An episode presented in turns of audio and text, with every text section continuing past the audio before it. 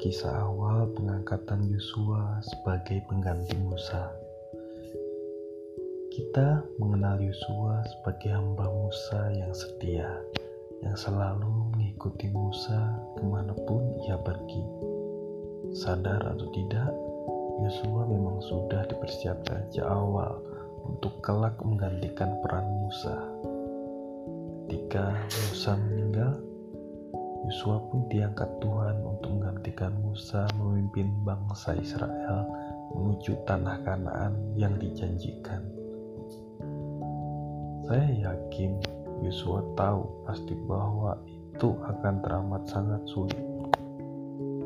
Yosua mengikuti Musa begitu lama, sehingga dia pasti sudah kenal betul perangai bangsa Israel yang keras dan tahu bahwa tugas yang ia emban adalah tugas luar biasa sulit. Bahkan bisa dikatakan sebagai mission impossible.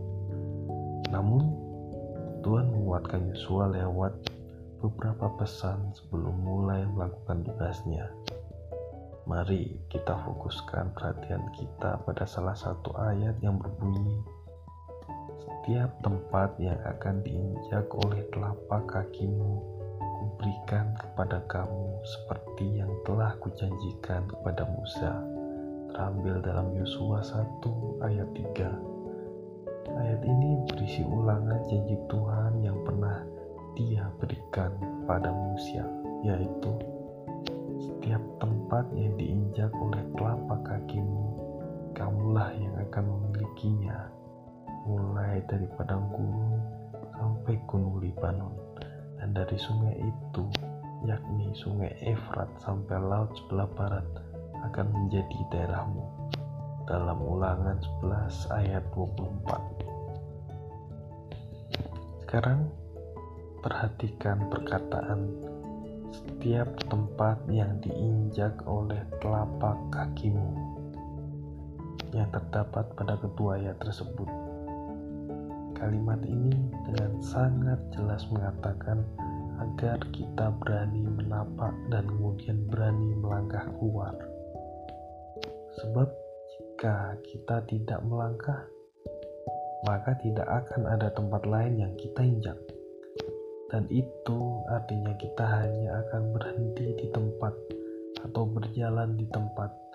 Dan dengan demikian, kita tidak akan mendapatkan apa-apa dengan kata lain, apa yang kita terima dari Tuhan sesuai dengan jumlah langkah kita. Sedikit melangkah, maka sedikit pula yang kita dapat. Tidak melangkah sama sekali, maka hasilnya nihil. Tanpa kemauan dan keberanian melangkah, kita tidak akan bisa mendapatkan apa-apa dari Tuhan. Untuk berani melangkah, dibutuhkan keberanian, keteguhan hati, dan semangat baca. Dan yang paling penting diperlukan iman yang mampu membuat kita percaya penuh terhadap rencana Tuhan. Terkadang tidaklah mudah untuk melangkah keluar dari zona nyaman kita. Ada banyak orang yang berhenti pada satu titik dan kemudian tidak mengalami apa-apa lagi. Padahal ada begitu banyak berkat Tuhan menanti mereka di depan sana. Mereka takut, mereka mungkin trauma, mereka dikalahkan oleh kekhawatiran dan keraguan. Pikiran mereka dikuasai ribuan what if question, sehingga mereka gagal mendapatkan janji-janji Tuhan akan berkat. Saya awalnya bukanlah tipe orang yang berani mengambil risiko. Saya lahir dengan sifat dasar cenderung takut melakukan hal baru dan takut keluar dari zona nyaman. Tapi saya percaya ada roh kudus yang menyertai saya setelah lahir baru dan menjadikan saya sebagai ciptaan baru seperti yang disebutkan dalam 2 Korintus 5 ayat 17. Jika ada roh Allah menyertai, adakah alasan bagi saya untuk takut? Tidak. Kita tidak perlu ragu dan takut karena kita tidak akan dibiarkannya sendirian. Tuhan akan selalu menyertai kita. Pada Yosua pun Tuhan mengingatkan hal itu. Bukankah telah kuperintahkan kepadamu, kuatkan dan teguhkanlah hatimu, janganlah kecut dan tawar hati, sebab Tuhan Allahmu menyertai engkau ke mana pun engkau pergi. Dalam Yosua 1 ayat 9 Atas segala janji yang diberikan Tuhan dan atas keyakinan kita bahwa Tuhan itu setia dan tidak akan pernah ingkar janji. Apa yang kita butuhkan hanyalah keberanian untuk melangkah. Go and take a step. Dan dalam prosesnya tetaplah dekat Tuhan. Stick with God and trust Him fully.